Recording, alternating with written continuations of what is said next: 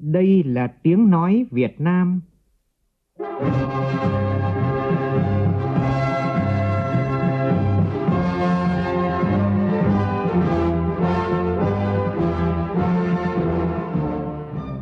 là tiếng nói Việt Nam, phát thanh từ Hà Nội, thủ đô nước Cộng hòa xã hội chủ nghĩa Việt Nam.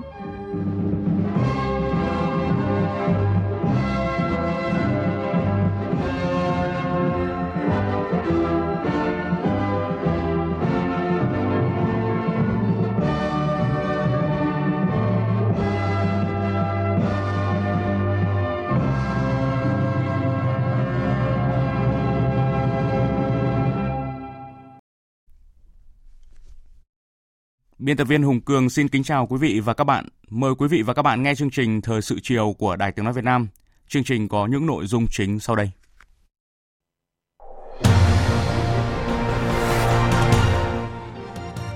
Làm việc với lãnh đạo một số bộ ngành và các doanh nghiệp hàng đầu Việt Nam, Thủ tướng Nguyễn Xuân Phúc nhấn mạnh dịch bệnh làm khó khăn gấp đôi thì chúng ta phải cố gắng gấp ba. Thành phố Hồ Chí Minh cách ly toàn bộ phi hành đoàn và hành khách của chuyến bay VN50 trở về từ Anh do phát hiện có hành khách nghi nhiễm SARS-CoV-2. Thứ trưởng Bộ Y tế Nguyễn Trường Sơn cho biết các ca nhiễm COVID-19 đang điều trị tích cực và hiện chưa có ca nào phải thở máy. Tổ chức Y tế Thế giới WHO chính thức tuyên bố COVID-19 là đại dịch toàn cầu. Hiện dịch bệnh này đã lan ra 124 quốc gia và vùng lãnh thổ, khiến hơn 4.600 người tử vong. Thổ Nhĩ Kỳ, Nga nhất trí cơ bản về nội dung chi tiết thỏa thuận ngừng bắn ở Idlib.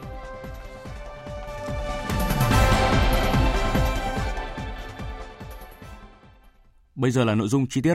Thưa quý vị và các bạn, sáng nay tại trụ sở Chính phủ, Thủ tướng Nguyễn Xuân Phúc đã làm việc với lãnh đạo một số bộ ngành và các doanh nghiệp hàng đầu Việt Nam trong các lĩnh vực của nền kinh tế, chủ yếu là doanh nghiệp tư nhân, để lắng nghe lãnh đạo các tập đoàn, tổng công ty hiến kế, nêu các đề xuất cần tháo gỡ để giúp doanh nghiệp vượt qua khó khăn trong bối cảnh dịch COVID-19.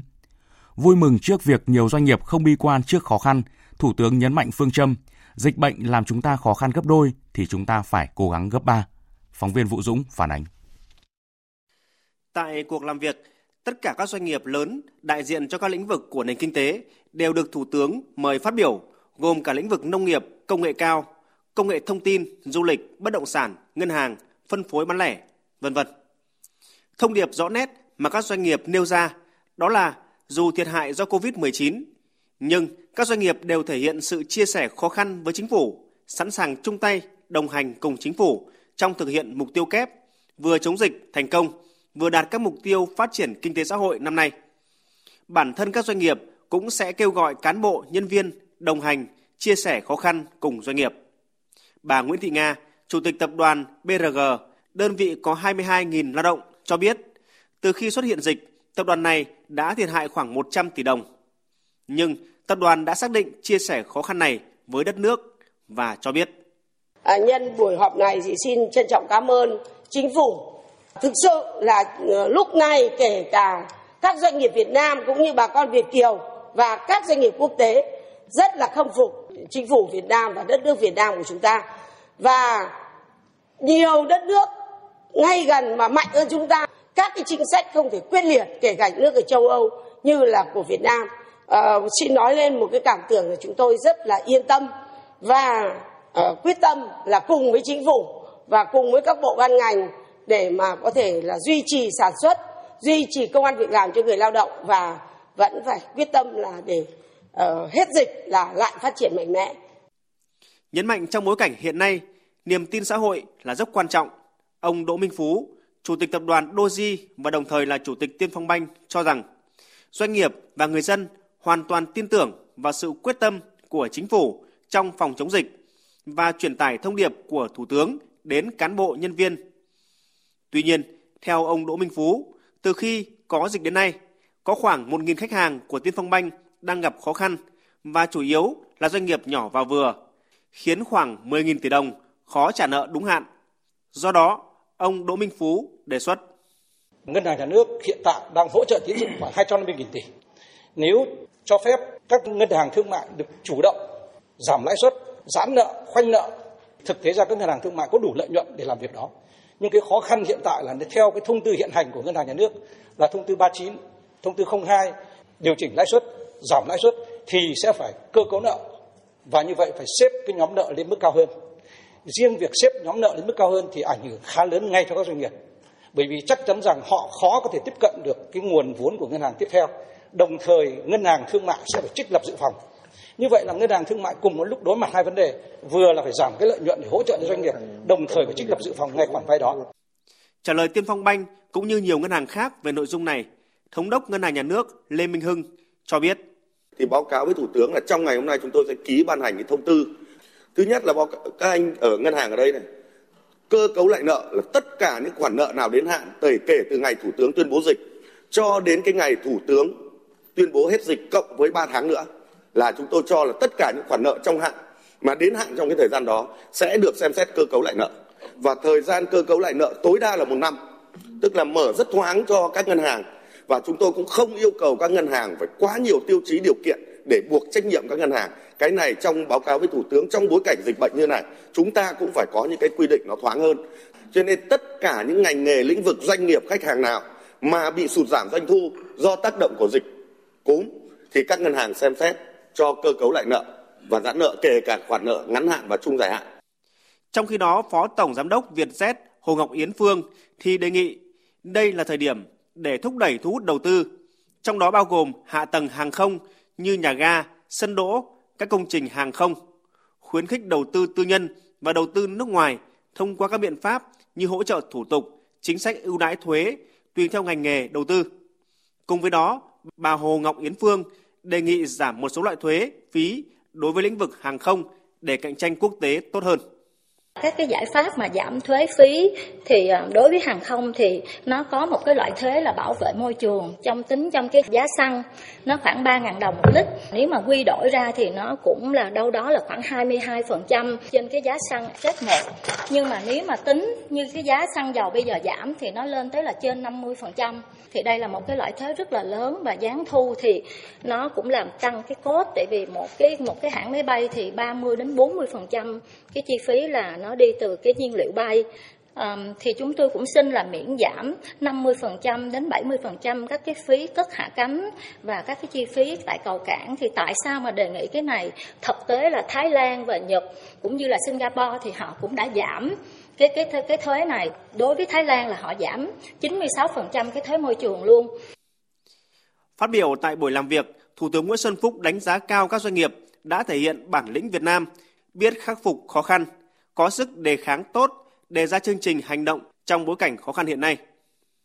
Cũng nhân dịp này tôi hoan nghênh đánh giá cao sự kiên cường, vươn lên của các tập đoàn, của các doanh nghiệp trong cả nước, kể cả doanh nghiệp nhỏ và vừa. Rất nhiều khó khăn trở ngại nhưng đã cố gắng duy trì và phát triển. Cũng có anh đóng cửa có anh nghỉ việc nhưng phần lớn thì đang vươn lên. Chúng ta thấy toàn cục vấn đề đó để bức tranh tổng thể như Tuấn Anh nói là nó vẫn là phát triển. Kinh tế có nhiều điểm sáng và trỗi dậy. Ngay ở ngồi đây, chúng ta có mời có mấy tập đoàn tổng đơn vị thôi. Nhưng hơn một nửa, hay là hai phần ba số mặt ở đây đều có tiền đồ phát triển và có sự phát triển tốt. Ứng phó với tình hình hay thích kịp thời. Không điều chỉnh chỉ tiêu còn tất nhiên là trừ cái ông du lịch và ông thần không là ông phải buộc phải trừ, phải trừ chỉ tiêu ông ra chứ làm sao ông có thể trong bối cảnh này bắt ông phải vươn lên được các ông chí? Chúng ta phải hiểu điều đó thôi. Trân trọng các ý kiến chân thành thiện trí và tâm huyết mà các doanh nghiệp tập đoàn nêu ra. Thủ tướng nguyễn xuân phúc cho biết chính phủ sẽ tiếp thu tối đa để hoàn thiện chính sách tạo điều kiện thuận lợi hơn cho doanh nghiệp phát triển trong đó có thông tư tháo gỡ khó khăn cho doanh nghiệp và các ngân hàng thương mại. Bên cạnh đó, kích cầu thông qua đầu tư và tiêu dùng là vấn đề cần nghiên cứu đặt ra. Trong đó, Thủ tướng tán thành với các doanh nghiệp về ba yêu cầu quan trọng lúc này.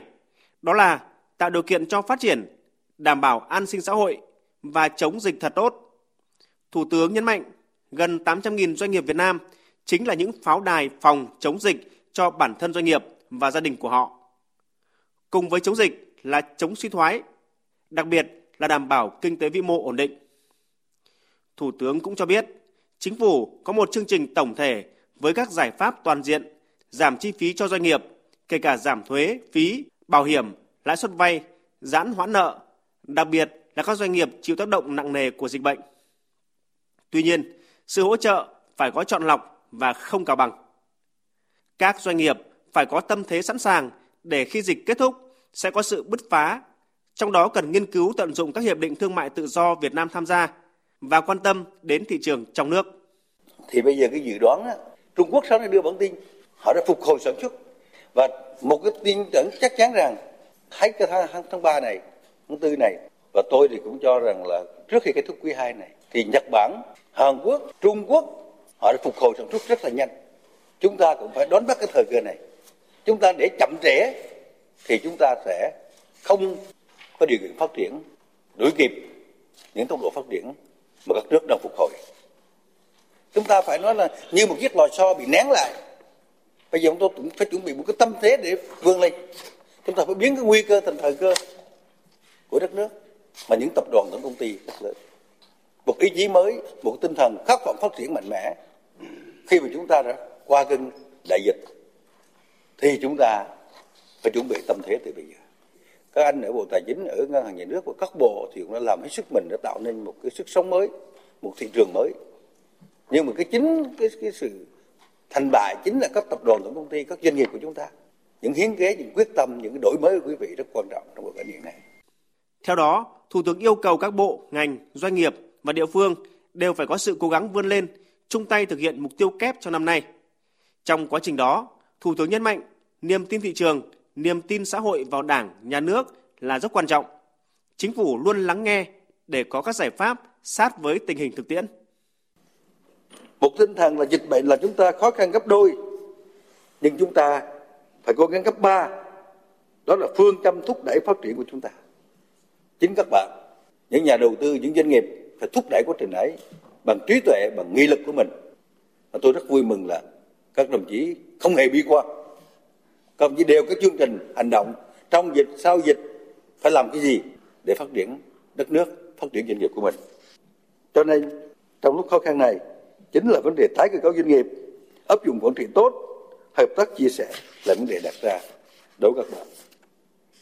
Chúng tôi cũng yêu cầu các doanh nghiệp có có cái kịch bản để đảm bảo hoạt động doanh nghiệp liên tục, không bị gián đoạn vì bất cứ tình huống nào cùng với quản trị lại ứng dụng công nghệ chuẩn bị một cuộc chiến mới mạnh mẽ hơn để đưa kinh tế Việt Nam tiến lên thông qua các tập đoàn tổng công ty doanh nghiệp các mô hình. Nhân dịp này, Thủ tướng Nguyễn Xuân Phúc cũng yêu cầu Phòng Thương mại và Công nghiệp Việt Nam, các hiệp hội ngành hàng phải bắt tay vào hỗ trợ doanh nghiệp trong lúc khó khăn này. Chiều nay, Thủ tướng chủ trì cuộc họp thường trực chính phủ về dự án đầu tư xây dựng một số đoạn trên tuyến đường bộ cao tốc Bắc Nam phía Đông giai đoạn từ năm 2017 đến năm 2020 và dự án đầu tư xây dựng đường bộ cao tốc đoạn Mỹ Thuận Cần Thơ. Tại cuộc họp hôm nay, Bộ Giao thông Vận tải đã báo cáo một số giải pháp đẩy nhanh tiến độ thực hiện giải ngân vốn đầu tư tại các dự án trên. Bộ Giao thông Vận tải đã đề xuất phương án chuyển đổi đầu tư công 3 dự án cấp bách và 5 dự án thành phần, thực hiện lựa chọn nhà đầu tư theo hình thức PPP đối với dự án cao tốc Bắc Nam phía Đông gồm 11 dự án thành phần. Sau khi lắng nghe các ý kiến, Thủ tướng Nguyễn Xuân Phúc cho rằng giải ngân vốn đầu tư công là vấn đề quan trọng, một biện pháp thúc đẩy tăng trưởng, phải làm sao đảm bảo giải ngân hết số vốn kế hoạch. Thủ tướng nhất trí với phương án do Bộ Giao thông Vận tải đề xuất, yêu cầu Bộ Giao thông Vận tải phối hợp với các bộ liên quan có báo cáo chính thức về vấn đề này, trình cấp có thẩm quyền xem xét quyết định. Sau khi được chấp thuận đưa vào triển khai, Thủ tướng nhấn mạnh tinh thần là phải bảo đảm tiến độ, thời gian, chất lượng. Đối với dự án cầu Mỹ Thuận 2, Thủ tướng yêu cầu Bộ Giao thông Vận tải thúc đẩy triển khai để sớm đưa vào sử dụng. Về dự án tuyến cao tốc Mỹ Thuận Cần Thơ, Thủ tướng cho rằng đây là tuyến rất quan trọng để kết nối với tuyến cao tốc Trung Lương Mỹ Thuận, dự kiến thông tuyến trong năm 2020, khánh thành vào năm 2021. Do đó, nhà nước sẽ hỗ trợ dự án này một cách tốt nhất.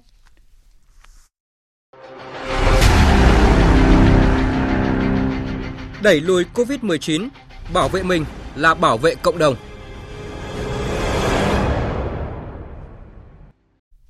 Thưa quý vị, tin chúng tôi vừa cập nhật từ Bộ Y tế, chiều nay có thêm 5 ca nhiễm SARS-CoV-2 đều có liên quan tới bệnh nhân thứ 34, nâng tổng số ca mắc tại nước ta lên 44 người.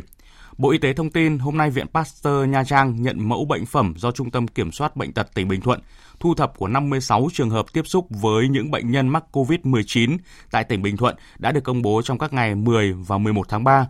Kết quả xét nghiệm có 5 mẫu của bệnh nhân dương tính với SARS-CoV-2. Một hành khách trên chuyến bay VN50 từ London, Anh về thành phố Hồ Chí Minh sáng nay có biểu hiện nhiễm virus SARS-CoV-2 khiến toàn bộ phi hành đoàn và hành khách phải cách ly. Thông tin cho biết. Chuyến bay VN50 từ London, Anh về thành phố Hồ Chí Minh hạ cánh tại sân bay Tân Sơn Nhất lúc 5 giờ sáng nay. Có nữ hành khách là lưu học sinh Việt Nam tại Anh nghi nhiễm COVID-19. Theo đại diện Vietnam Airlines, sau khi máy bay cất cánh được 2 tiếng tại sân bay Heathrow, London, Anh, Trung tâm Kiểm dịch Y tế Tân Sơn Nhất nhận được thông tin từ người nhà thông báo nữ hành khách này có triệu chứng nhiễm COVID-19 với biểu hiện sốt ho. Trước đó tại Anh, lưu học sinh này đã đến bệnh viện khám, nhưng bác sĩ ở Anh kết luận là cúm thông thường và không xét nghiệm COVID-19. Sau khi nhận được thông tin, Trung tâm Kiểm dịch Y tế Tân Sơn Nhất đã liên hệ ngay với hãng để báo cho cơ trưởng chuyến bay. Cơ trưởng đã quyết định chuyển nữ hành khách xuống hàng ghế dưới cùng để cách ly với các hành khách khác. Đồng thời, cảng hàng không quốc tế Tân Sơn Nhất đã xử lý theo quy trình, đưa hành khách nghi nhiễm đi bệnh viện bệnh nhiệt đới thành phố Hồ Chí Minh. Toàn bộ thành viên tổ bay và khách trên chuyến bay phải đi cách ly tại Củ Chi. Còn tại Đà Nẵng, theo phóng viên Phương Cúc, chiều nay Sở Y tế thành phố thông tin tất cả các mẫu xét nghiệm của 96 người được xác định là có tiếp xúc với hai người Anh dương tính với virus SARS-CoV-2 ở Đà Nẵng đều có kết quả âm tính. Trước tình hình dịch bệnh COVID-19 tại Bình Thuận đang diễn ra phức tạp, ngay trong sáng nay, một nhóm chuyên gia y tế của bệnh viện Trợ Rẫy thành phố Hồ Chí Minh đã có mặt tại bệnh viện Đa khoa tỉnh Bình Thuận để hỗ trợ địa phương này trong công tác phòng chống dịch. Tin của cộng tác viên Văn Thuận. Thông tin từ bệnh viện Trợ Rẫy, nhóm có 5 người đã có mặt tại bệnh viện Đa khoa tỉnh Bình Thuận lúc dạng sáng ngày 12 tháng 3. Sáng cùng ngày, nhóm chuyên gia đã phối hợp với địa phương hội trần tình trạng sức khỏe của các bệnh nhân, ra soát các quy trình kiểm tra kiểm soát nhiễm khuẩn. Trong ngày hôm nay, nhóm này có kế hoạch làm việc chi tiết về công tác điều trị, sàng lọc bệnh, phòng chống nhiễm khuẩn dựa trên các quy trình nghiêm ngặt của Bộ Y tế và tình hình thực tế tại địa phương. Cũng trong sáng nay, khu cách ly của bệnh viện Đa khoa tỉnh Bình Thuận đã tiến hành phun thuốc sát khuẩn. Các địa phương gồm Hàm Thuận Nam, Hàm Thuận Bắc và thành phố Phan Thiết đang tiếp tục giả soát các trường hợp có tiếp xúc gần với 4 ca bệnh dương tính với virus SARS-CoV-2 và đưa đi cách ly điều trị, mở rộng diện giả soát những người tiếp xúc với F1, F2 của 3 ca này. Trước thông tin cho rằng một số ca bệnh COVID-19 có diễn biến nặng, sáng nay trao đổi với phóng viên, Thứ trưởng Bộ Y tế Nguyễn Trường Sơn cho biết các chuyên gia đầu ngành đã hội trần từng ca bệnh đang điều trị và hiện chưa có ca nào phải thở máy. Phóng viên Văn Hải thông tin. Thứ trưởng Bộ Y tế Nguyễn Trường Sơn khẳng định phần lớn những bệnh nhân đang điều trị bệnh COVID-19, sức khỏe đều tiến triển tốt. Cho đến bây giờ thì chúng ta cũng chưa có những bệnh nhân phải thở máy, cũng chưa có những bệnh nhân phải thở hỗ trợ ờ, các biện pháp ờ, không xâm lấn. Ờ, có những bệnh nhân phải thở oxy, có những bệnh nhân có biểu hiện viêm phổi. Nhưng mà các bác sĩ ở các bệnh viện hiện giờ cũng đã kiểm soát được tình hình và phần lớn các bệnh nhân thì đang ở trong cái tình trạng diễn tiến tốt. Cũng theo Bộ Y tế, bệnh nhân thứ 17 ở Trúc Bạch, Ba Đình, Hà Nội, 26 tuổi, đang điều trị tại cơ sở 2 Bệnh viện Bệnh nhiệt đới Trung ương, vẫn sốt nhưng tình trạng sức khỏe ổn định, tâm lý cũng đã cải thiện nhiều so với trước.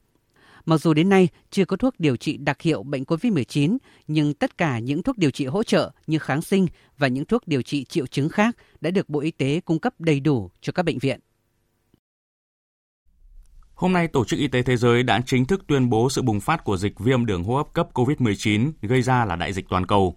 Bằng cách công bố này, thì WHO đã đưa COVID-19 vượt lên trên cả các dịch bệnh gây chết người như là Ebola, Zika. Những dịch bệnh này đều là trường hợp khẩn cấp quốc tế. Tại Việt Nam, các chuyên gia khẳng định chúng ta vẫn đang khoanh vùng kiểm soát được dịch bệnh này. Phóng viên Thúy Ngà thông tin. Đây là lần đầu tiên Tổ chức Y tế Thế giới WHO tuyên bố dịch bệnh do một chủng virus SARS-CoV-2 gây ra là đại dịch. Ông Ki Jong Park, trưởng đại diện Tổ chức Y tế Thế giới tại Việt Nam khẳng định về những biện pháp mà Việt Nam đang thực hiện trong công tác phòng chống dịch COVID-19 đang khá tốt và chưa cần phải thay đổi đáp ứng việc khoanh vùng, kiểm soát dịch ngay từ đầu. Việc của Việt Nam cần làm hiện nay là chuẩn bị những kịch bản ứng phó tốt nhất À, theo đánh giá của tôi thì những ứng phó của chính phủ Việt Nam đối với dịch Covid-19 là rất tốt.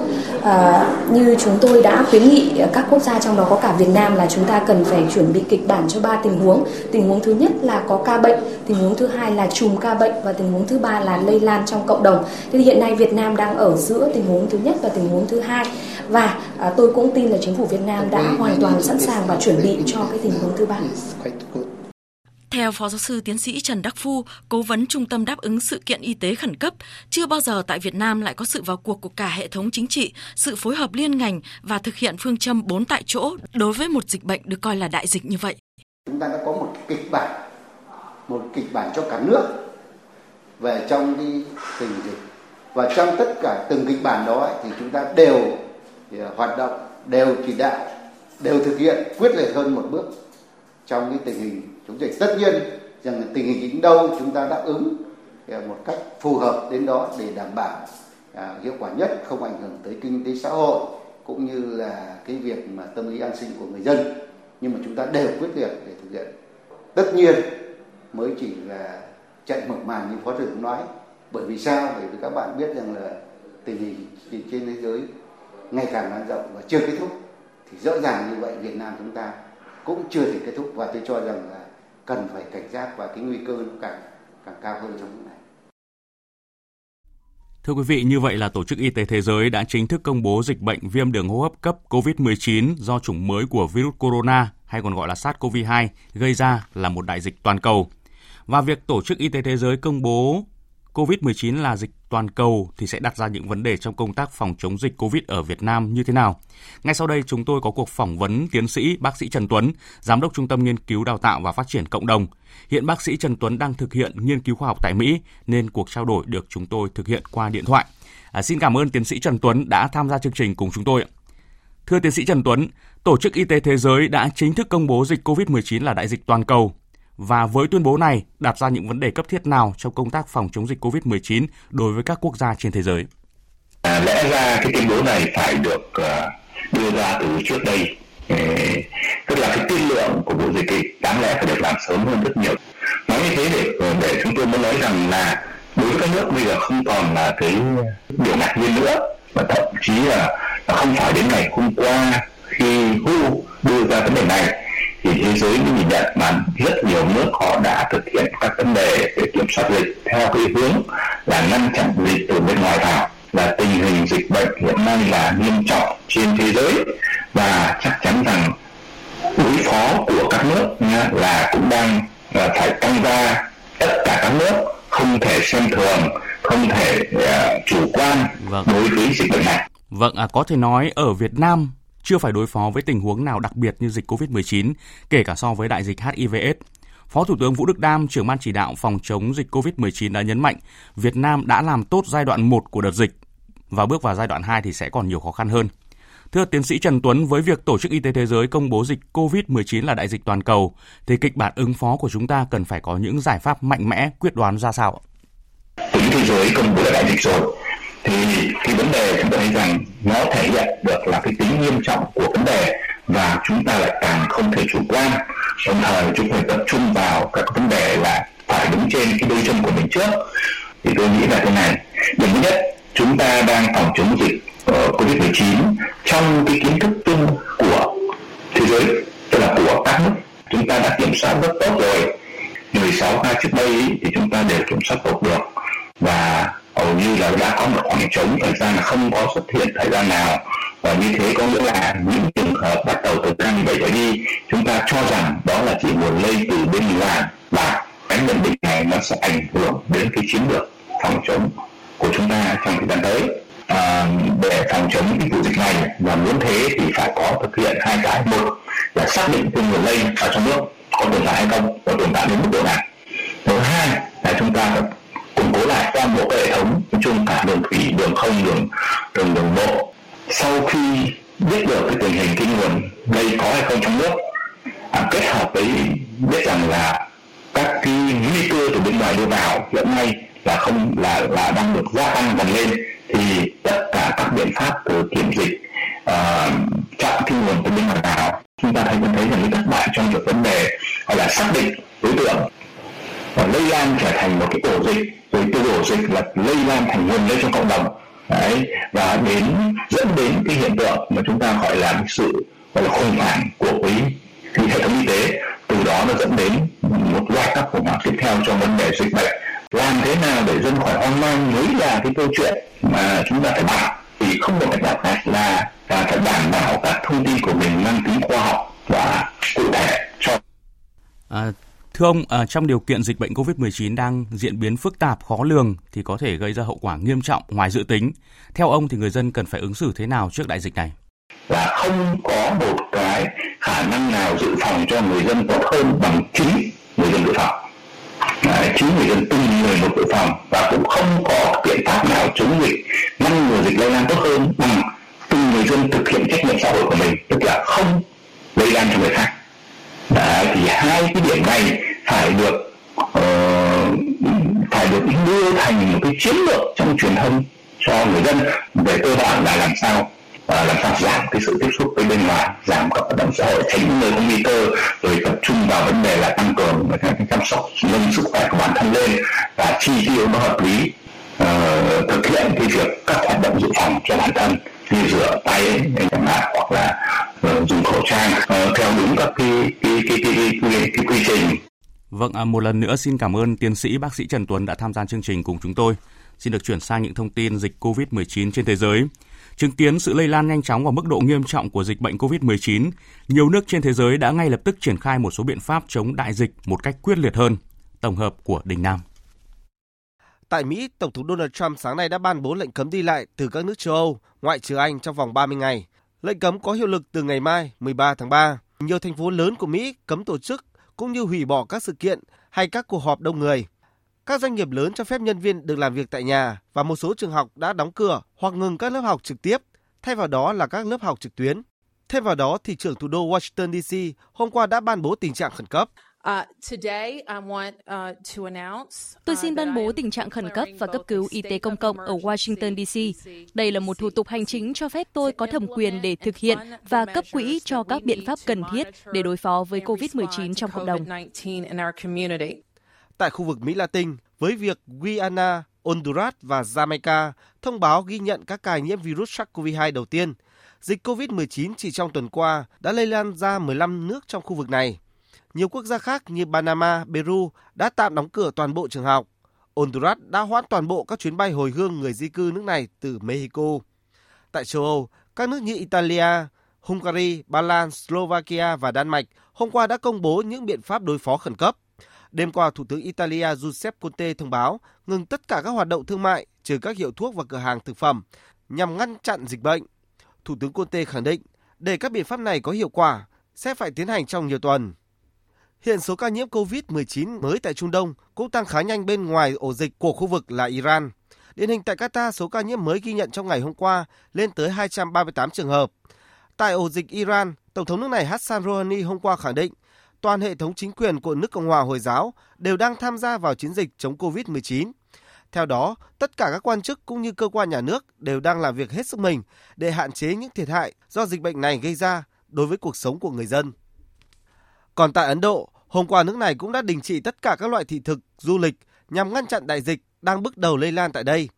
Tuy nhiên, một số đối tượng được miễn trừ như những người mang hộ chiếu ngoại giao, công vụ, tổ chức quốc tế và những người có thị thực làm việc hoặc dự án. Ngoài ra, Ấn Độ cũng sẽ cách ly tối thiểu 14 ngày đối với các du khách tới từ hoặc từng thăm 7 quốc gia bị ảnh hưởng bởi COVID-19, gồm Trung Quốc, Italia, Iran, Hàn Quốc, Pháp, Tây Ban Nha và Đức sau ngày 15 tháng 2 như một nỗ lực nhằm kiềm chế sự lây lan của virus SARS-CoV-2. Đáng chú ý, Pháp một lần nữa chứng kiến số ca nhiễm virus SARS-CoV-2 và số ca tử vong có liên quan tới virus này tăng cao kỷ lục trong vòng 24 giờ qua. Việc công bố dịch tại Pháp chỉ còn tính bằng ngày. Phóng viên Huỳnh Điệp, cơ quan thường trú Đài Tiếng nói Việt Nam tại Pháp đưa tin. Theo Bộ trưởng Bộ Y tế Pháp ông Olivier Véran, nước Pháp ghi nhận thêm con số kỷ lục 15 ca tử vong có liên quan tới dịch COVID-19 trong ngày 11 tháng 3, nâng tổng số người chết từ đầu mùa dịch lên con số 48. Cũng trong vòng 24 giờ qua, nước Pháp thiết lập một kỷ lục mới về số ca nhiễm SARS-CoV-2 với gần 500 trường hợp. Sur le plan national, nous comptons ce soir 2281 Trên phạm vi toàn quốc, tính đến tối nay, Nước Pháp có 2.281 ca được phát hiện thông qua xét nghiệm, nhiều hơn gần 500 ca so với ngày hôm qua. 48 người đã tử vong, 105 người đang hồi sức cấp cứu. Một số vùng ghi nhận vài trăm ca, một số vùng ghi nhận vài chục ca nhiễm. Virus không lây lan mạnh trên phạm vi toàn quốc. Vì vậy, tính đến tối nay, nước Pháp vẫn ở giai đoạn 2 của dịch. Mục tiêu của giai đoạn 2 vẫn sẽ là kiềm chế sự lây lan của dịch bệnh. Trước tình hình dịch bệnh COVID-19 diễn biến phức tạp, Tổng thống Pháp Emmanuel Macron dự kiến sẽ có bài phát biểu quan trọng trên sóng truyền hình vào tối ngày 12 tháng 3 về diễn biến của dịch. Dịch bệnh ngày càng ảnh hưởng lớn đến đời sống của người dân Pháp, ngày càng nhiều các trường học phải đóng cửa để tránh lây lan SARS-CoV-2. Chính phủ Pháp cũng ban hành lệnh cấm người dân đến thăm các cơ sở dưỡng lão, các cơ sở chăm sóc y tế dài hạn, nơi ở tập trung của những người cao tuổi, đối tượng rất nhạy cảm và dễ bị virus SARS-CoV-2 tấn công. Chỉ những trường hợp thực sự cần thiết và có sự đồng ý của người quản lý các cơ sở này mới được thực hiện. Trong khi nhiều quốc gia trên thế giới đang phải đề ra các biện pháp khẩn cấp để chống dịch, thì tại Trung Quốc xuất hiện những thông tin tích cực. Phát biểu tại buổi họp báo chiều nay, ông Mễ Phong, người phát ngôn Ủy ban Y tế và Sức khỏe Quốc gia Trung Quốc khẳng định, Trung Quốc đã vượt qua giai đoạn đỉnh dịch COVID-19. Phóng viên Đài tiếng nói Việt Nam thường trú tại Bắc Kinh đưa tin. Người phát ngôn Ủy ban Y tế và Sức khỏe Quốc gia Trung Quốc Mễ Phong cho biết, đến thời điểm hiện tại, ngoài thành phố Vũ Hán thì tất cả các thành phố khác tại tỉnh Hồ Bắc không xuất hiện thêm các ca bệnh mới trong một tuần trở lại đây. Riêng trong ngày 11 tháng 3, nước này tăng thêm 15 ca nhiễm bệnh mới, trong đó có 8 ca tại Vũ Hán, 7 ca tại các địa phương khác. Tuy nhiên, 6 trên 7 ca này là từ nước ngoài về. Ông Mễ Phong cho biết. Số liệu cho thấy, cơ bản Trung Quốc đã vượt qua giai đoạn đỉnh dịch COVID-19 lần này. Các ca nhiễm mới tiếp tục giảm, tình hình dịch ở mức độ thấp, tuy nhiên vẫn cần phải tập trung, không được lơ là công tác phòng chống dịch. Thời sự VOV, tin cậy, hấp dẫn. Quý vị và các bạn đang nghe chương trình Thời sự chiều của Đài Tiếng nói Việt Nam. Thống đốc Ngân hàng Nhà nước Việt Nam vừa ký ban hành thông tư 01 có hiệu lực từ ngày hôm nay quy định về việc tổ chức tiến dụng chi nhánh ngân hàng nước ngoài cơ cấu lại thời hạn trả nợ, miễn giảm lãi, giữ nguyên nhóm nợ hỗ trợ khách hàng chịu ảnh hưởng do dịch COVID-19. Thông tư quy định tổ chức tín dụng chi nhánh ngân hàng nước ngoài quyết định việc miễn giảm lãi phí theo quy định nội bộ, cơ cấu lại thời hạn trả nợ là dư nợ gốc và lãi đáp ứng đầy đủ các điều kiện sau đây. Phát sinh từ hoạt động cho vay cho thuê tài chính, phát sinh nghĩa vụ trả nợ gốc và lãi trong khoảng thời gian từ ngày 23 tháng 1 năm 2020 đến hết ngày liền sau 3 tháng kể từ ngày Thủ tướng Chính phủ công bố hết dịch COVID-19.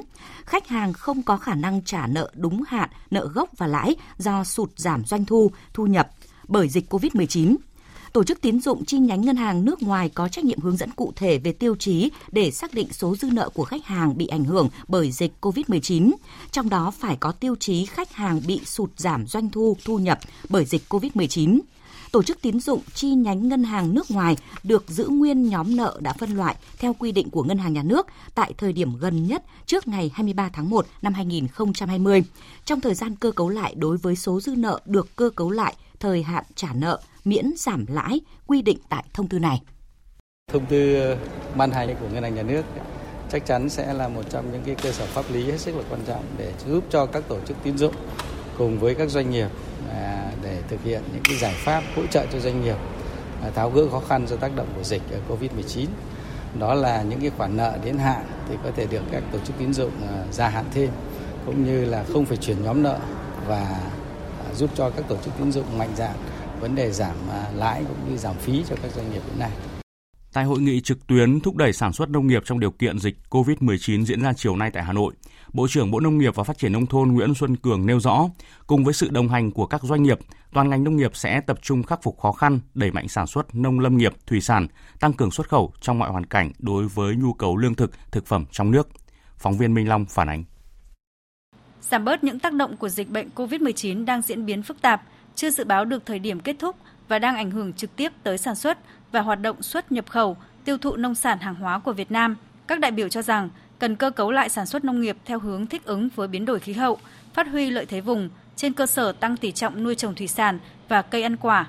Về trồng trọt, cần sử dụng linh hoạt diện tích trồng lúa để vừa đảm bảo an ninh lương thực, vừa nâng cao hiệu quả sử dụng đất, tăng thu nhập cho nông dân, ra soát xây dựng, phát triển các vùng sản xuất đối với sản phẩm xuất khẩu chủ lực có tín hiệu thị trường thuận lợi, khuyến khích doanh nghiệp đầu tư liên kết với nông dân. Trong lĩnh vực chăn nuôi, ngành nông nghiệp tiếp tục tăng cường các biện pháp kiểm soát dịch bệnh, đặc biệt dịch tả lợn châu Phi, phối hợp với Bộ Công Thương, Bộ Tài chính kiểm soát giá thành và giá bán sản phẩm, hạn chế tối đa việc đầu cơ tăng giá thịt lợn, lợn giống hiện nay trên thị trường, đồng thời đẩy nhanh tiến độ và quy mô tái đàn, khôi phục đàn lợn nhằm ổn định thị trường và giá cả mặt hàng thịt lợn trong nước. Liên quan đến sản xuất, chế biến xuất khẩu nông sản, một số ý kiến cho rằng phải đa dạng hóa thị trường xuất khẩu nông lâm thủy sản, từng bước giảm dần mức độ phụ thuộc vào một thị trường, đáp ứng tiêu chuẩn hàng hóa cao về xuất xứ hàng hóa, chỉ dẫn địa lý. Theo Bộ trưởng Bộ Nông nghiệp và Phát triển Nông thôn Nguyễn Xuân Cường, Chính phủ, Thủ tướng Chính phủ đang tập trung chỉ đạo quyết liệt để ứng phó với dịch bệnh COVID-19. Các đơn vị trực thuộc Bộ cần thực hiện nghiêm chỉ đạo của Ban Bí thư, chỉ thị của Thủ tướng Chính phủ, các quyết định, văn bản của Ban chỉ đạo của Bộ Y tế. Bộ trưởng Nguyễn Xuân Cường nêu rõ, không những phải đối mặt với những tác động tiêu cực của dịch bệnh COVID-19, ảnh hưởng trực tiếp tới sản xuất và hoạt động xuất nhập khẩu, tiêu thụ nông sản hàng hóa. Ngành nông nghiệp còn phải đối mặt với ba thách thức gồm yếu tố cực đoan của khí hậu thời tiết như rông lốc, mưa đá những ngày đầu năm, thiếu hụt nguồn nước vụ đông xuân ở phía Bắc, hạn hán, xâm nhập mặn gai gắt ở đồng bằng sông Cửu Long. Dịch tả lợn châu Phi và cúm gia cầm trong đàn gia súc gia cầm là rất lớn, nguy cơ dịch bệnh là rất cao. Nhiệm vụ của ngành trong bối cảnh hiện nay rất nặng nề vì không chỉ khắc phục những khó khăn thách thức mà còn phải đảm bảo tốc độ tăng trưởng 42 tỷ đô la Mỹ xuất khẩu nông lâm thủy sản trong năm nay. Bộ trưởng Nguyễn Xuân Cường yêu cầu thúc đẩy sản xuất khắc phục khó khăn bất thuận để có đủ lương thực thực phẩm cung ứng một cách vững chắc trong mọi hoàn cảnh đối với nhu cầu trong nước. Thứ hai là tập trung các biện pháp khống chế dịch bệnh không để phát sinh, trong đó có cả dịch tả lợn châu Phi, không để thực phẩm neo giá cao để chống trục lợi. Và thứ ba là chuẩn bị những điều kiện tốt nhất để chúng ta tranh thủ khi mà dịch bệnh đi xuống thì chúng ta có đà để thúc đẩy sản xuất xuất khẩu đảm bảo cái mục tiêu tăng trưởng về xuất khẩu. Cũng trong sáng nay, Thường trực Thành ủy Hà Nội làm việc với Ban Cán sự Đảng ủy, Ủy ban Nhân dân thành phố đánh giá tình hình và bàn giải pháp phát triển kinh tế xã hội của thành phố, nhất là trong hoàn cảnh diễn biến dịch COVID-19 ngày càng phức tạp. Tại cuộc họp, một trong những giải pháp được các sở ngành chức năng của thành phố đưa ra đó là phát huy lợi thế của một số ngành, lĩnh vực có cơ hội phát triển hoặc ít bị ảnh hưởng trong tình hình dịch bệnh.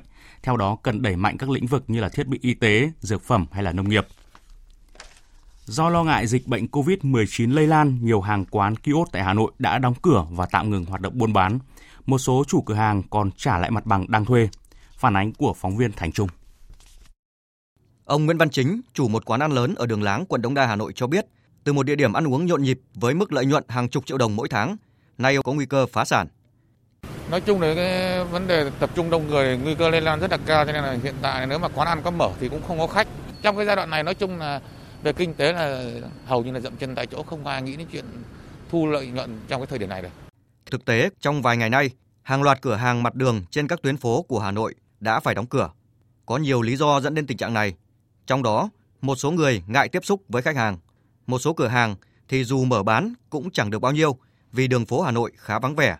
Lượng khách du lịch đi lại trên các tuyến phố trung tâm của Hà Nội rất thưa thớt. Chị Nguyễn Thị Sen, bán hàng ở đường Lê Duẩn, quận Hai Bà Trưng, Hà Nội nói. Đợt này là đói. Tiền thuê cửa hàng rồi các thứ nữa, nhiều khi chi phí không đủ nhưng vẫn phải cố gắng thôi. Chứ còn đợt trước ví dụ như trước là 8 giờ tối thì mình đóng cửa nhưng bây giờ 7 giờ mình đã đóng rồi. Tại vì đường phố vắng không người đi lại. Nhưng mà hầu như bây giờ không ai người ta mở cả.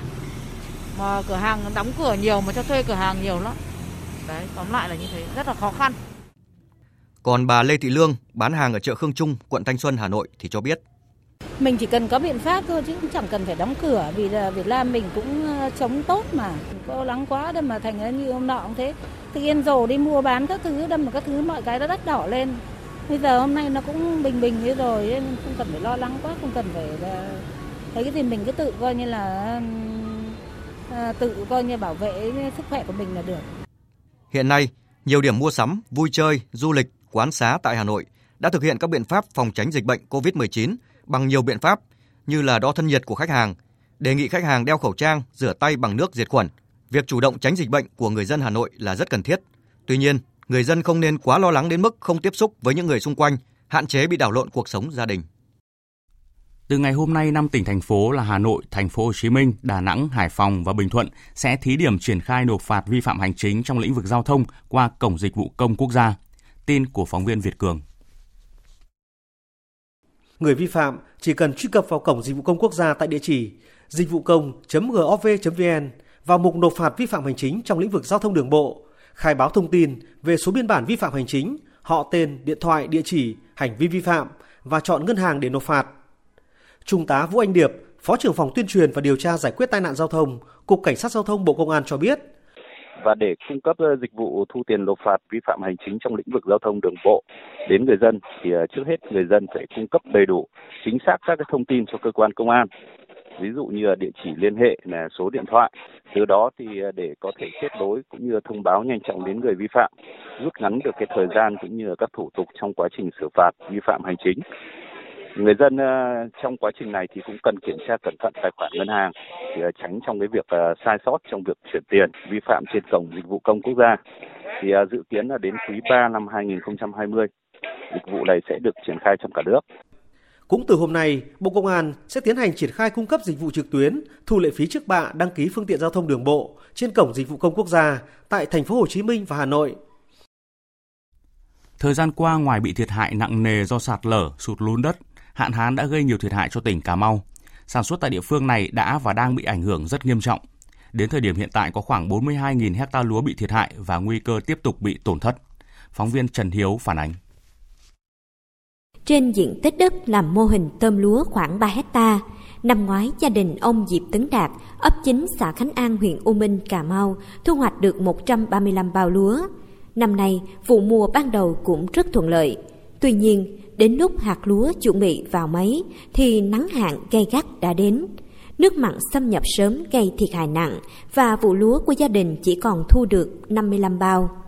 Ngoài tốn công, gia đình ông Diệp Tấn Đạt còn lỗ khoản đầu tư hơn 10 triệu đồng nên đang gặp khó khăn. Lúa thu hoạch không có được năng suất, nó thấp hơn năm rồi nhiều lắm. Nó bị lem lép và nó hạt nó không chắc. Nó giảm cỡ ờ, 70%. Thất bát vậy là ảnh hưởng nhiều cuộc sống lắm chứ, mà coi như là mình không có chăn nuôi được cái gì, bị nó đâu còn vốn đâu. vốn liếng là bỏ ra bao nhiêu để thu lại mà bây giờ mất trắng luôn rồi sao mà có tiền đâu mà thả tôm rồi mình nuôi con heo rồi gà vịt này nữa. Tính cả huyện U Minh đã có khoảng 9.300 hecta lúa bị thiệt hại do hạn hán đến sớm trong đó chỉ khoảng 3.000 hecta thiệt hại từ 30 đến 70%, còn lại phần lớn diện tích thiệt hại trên 70%. Bà Nguyễn Thùy Trang, một trong những hộ dân bị thiệt hại nặng nề ở xã Khánh An cho biết. Trồng lúa à, chục công, mùa mặn thì thất trắng rồi đó. Nó lép xẹp và sao mà nước mặn vô sớm tiêu trơn. Thu được à, ba mấy bào vậy. Lúa giờ mà không bán được nữa kìa mà lép không bán ra không được luôn. Đến thời điểm hiện tại, phần lớn diện tích lúa của tỉnh Cà Mau đã được thu hoạch. Tuy nhiên, trong vùng ngọt hóa thuộc huyện Trần Văn Thời vẫn còn một phần diện tích lúa đông xuân đang trong giai đoạn chín, nguy cơ bị thiệt hại tiếp. Như tại xã Khánh Bình Tây, hiện còn khoảng 400 hecta trong tổng số gần 3.400 lúa chưa thu hoạch bị ảnh hưởng.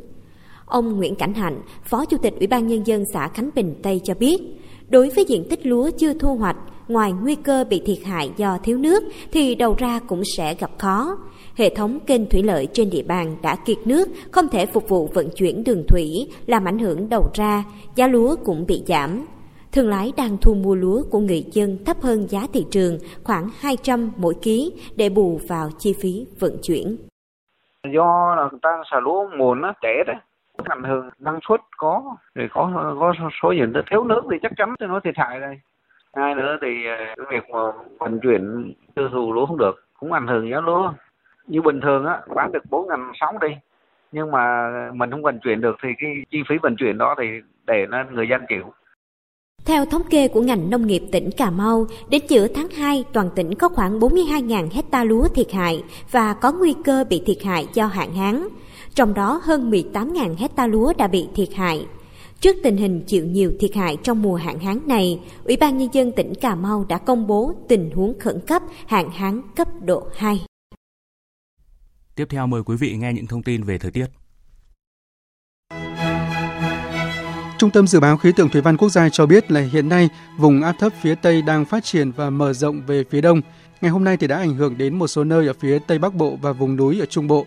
Dự báo ngày mai, vùng áp thấp phía Tây này tiếp tục ảnh hưởng đến các tỉnh Bắc và Trung Trung Bộ, một số nơi khu vực phía Tây Bắc Bắc Bộ. Nơi đây sẽ có nắng nóng với nền nhiệt độ cao nhất phổ biến từ 35 đến 36 độ, có nơi trên 37 độ. Thời gian có nhiệt độ trên 35 độ là từ 12 giờ đến 16 giờ. Đến ngày 14 tháng 3, nắng nóng sẽ chấm dứt ở các khu vực nêu trên. Ở Nam Bộ và một số nơi ở khu vực Tây Nguyên, do ảnh hưởng của hoàn lưu áp cao cận nhiệt đới nên có nắng nóng với nền nhiệt độ cao nhất từ 35 đến 36 độ, có nơi trên 36 độ. Nắng nóng ở các khu vực này có khả năng còn kéo dài trong 2 đến 3 ngày tới. Thời gian có nhiệt độ trên 35 độ là từ 11 giờ đến 16 giờ.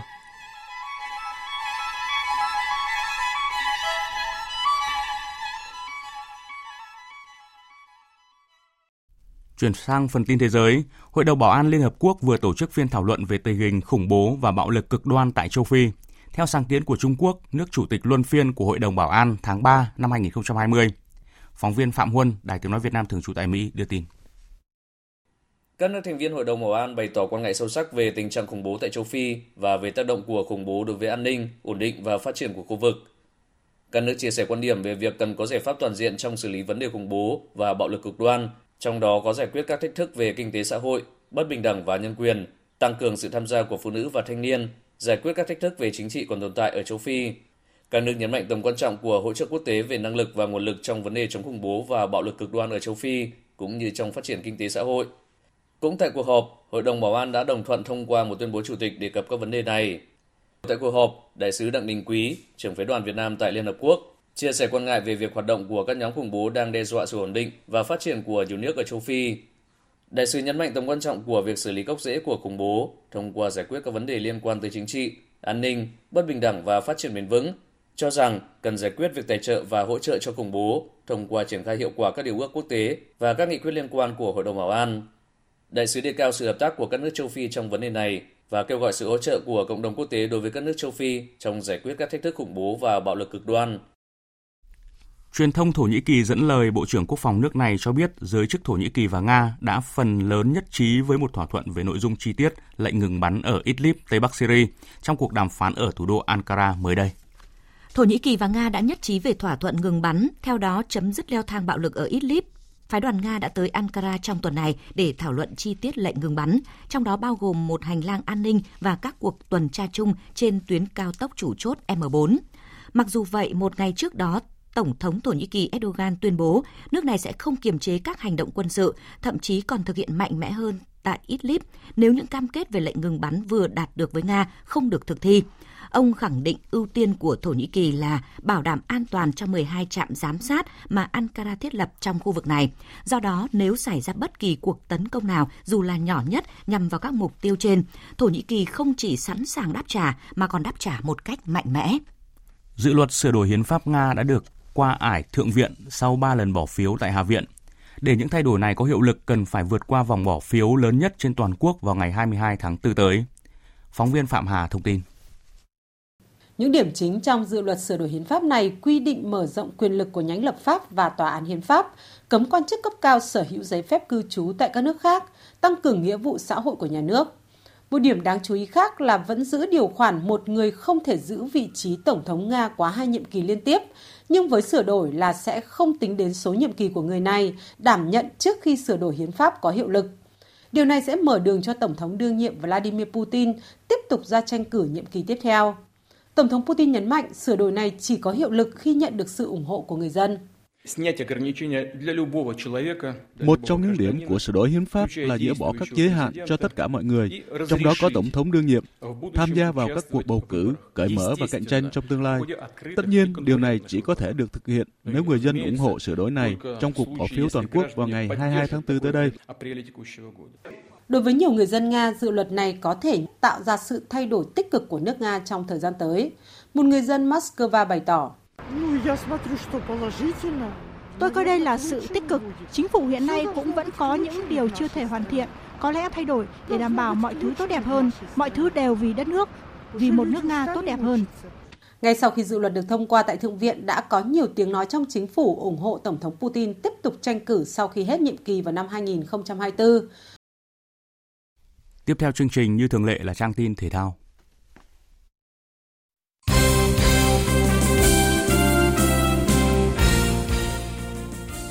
Thưa quý vị và các bạn, cũng như V-League 2020, giải hạng nhất quốc gia 2020 đang được chờ đợi bởi sự cạnh tranh ngôi vô địch.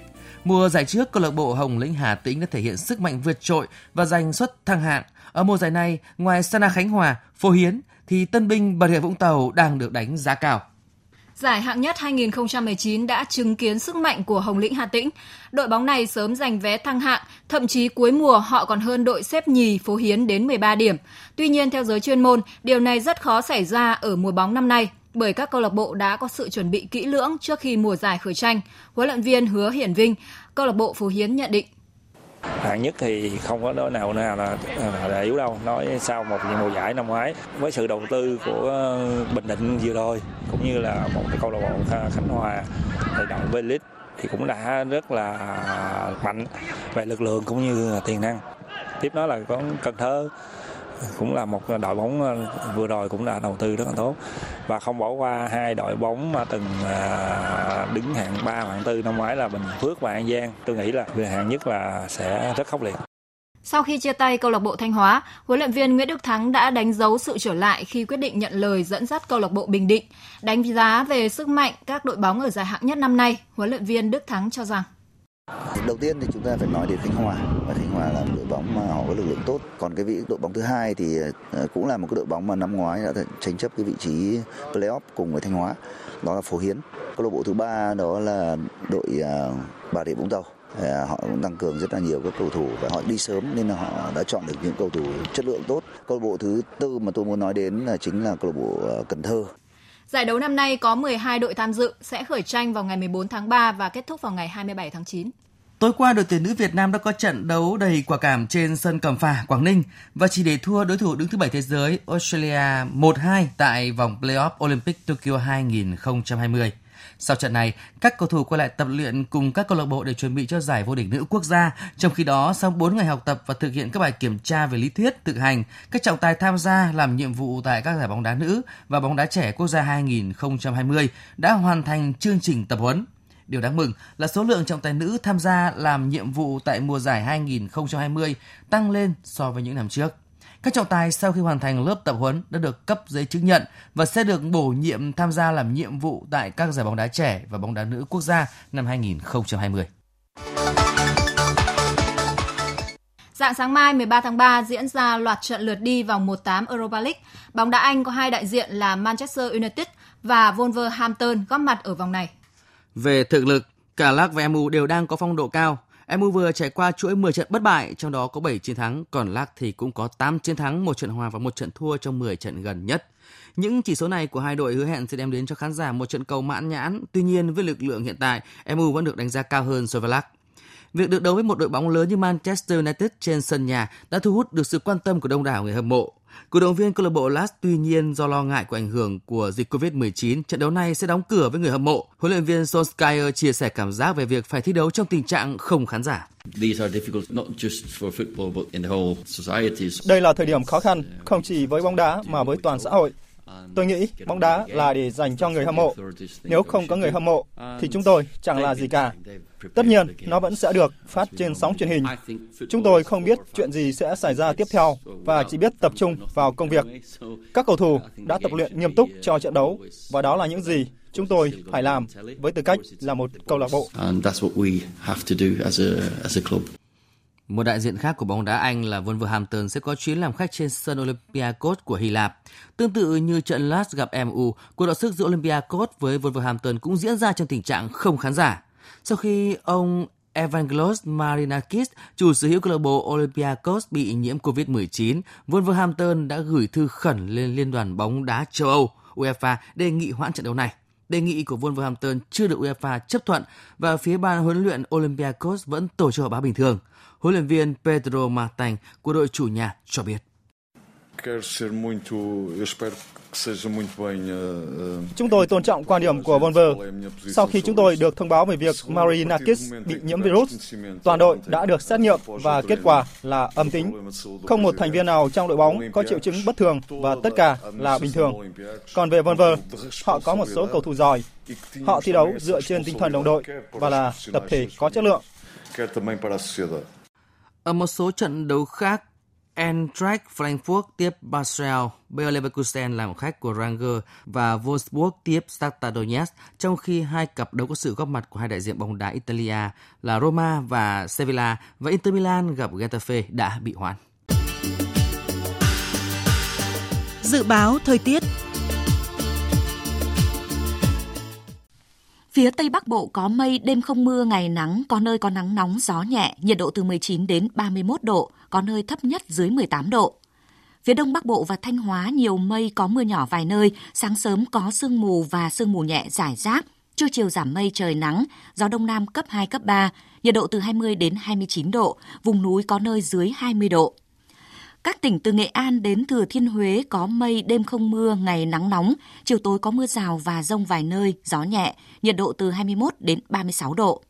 Các tỉnh ven biển từ Đà Nẵng đến Bình Thuận có mây, đêm không mưa, ngày nắng, phía Bắc có nơi có nắng nóng, gió đông cấp 2, cấp 3, nhiệt độ từ 22 đến 34 độ. Tây Nguyên có mây, chiều tối và đêm có mưa rào và rông vài nơi, ngày nắng, có nơi có nắng nóng, gió nhẹ.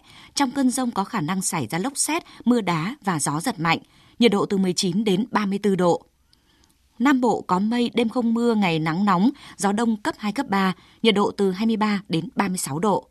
Khu vực Hà Nội nhiều mây, đêm và sáng sớm có mưa phùn và sương mù rải rác, trưa chiều giảm mây trời nắng, gió đông nam cấp 2 cấp 3, nhiệt độ từ 20 đến 29 độ.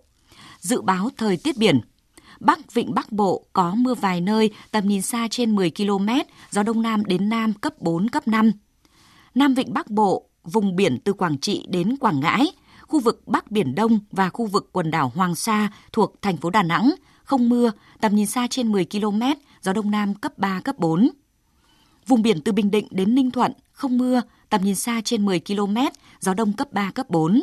Khu vực Nam Biển Đông, khu vực quần đảo Trường Sa thuộc tỉnh Khánh Hòa và vùng biển từ Bình Thuận đến Cà Mau, không mưa, tầm nhìn xa trên 10 km, gió Đông Bắc cấp 3, cấp 4. Khu vực giữa Biển Đông, không mưa, tầm nhìn xa trên 10 km, gió Đông đến Đông Nam cấp 3, cấp 4. Vùng biển từ Cà Mau đến Kiên Giang và Vịnh Thái Lan có mưa rào vài nơi, tầm nhìn xa trên 10 km, gió nhẹ. Những thông tin thời tiết vừa rồi đã kết thúc chương trình Thời sự chiều nay của Đài Tiếng Nói Việt Nam. Chương trình do các biên tập viên Hùng Cường, Thu Hằng, Nguyễn Hằng biên soạn và thực hiện. Với sự tham gia của phát thanh viên Phương Hằng, kỹ thuật viên Hà Hùng, chịu trách nhiệm nội dung Nguyễn Mạnh Thắng.